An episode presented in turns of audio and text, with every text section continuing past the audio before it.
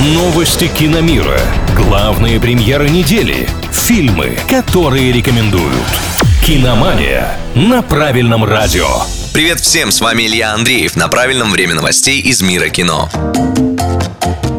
Джеймс Кэмерон придумал, что показать в шестой и седьмой частях франшизы «Аватар». Об этом режиссер лично заявил на одном из недавних интервью.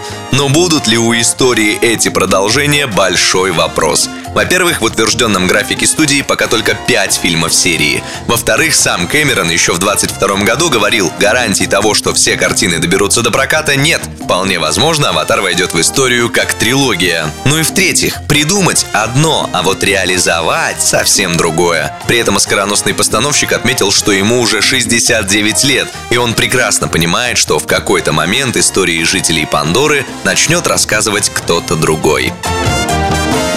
Компания Disney выпустит второй полнометражный мультфильм о Маане, причем премьера состоится уже в этом году. Возможно, мы стали свидетелями самого внезапного анонса в истории студии. Обычно о таких проектах говорить начинают очень рано. Публику нужно готовить, вызывать интерес – это все стадии продвижения. Но со второй Муаной Дисней, похоже, пошли на эксперимент. Выход новой истории о полинезийской принцессе запланирован на 27 ноября.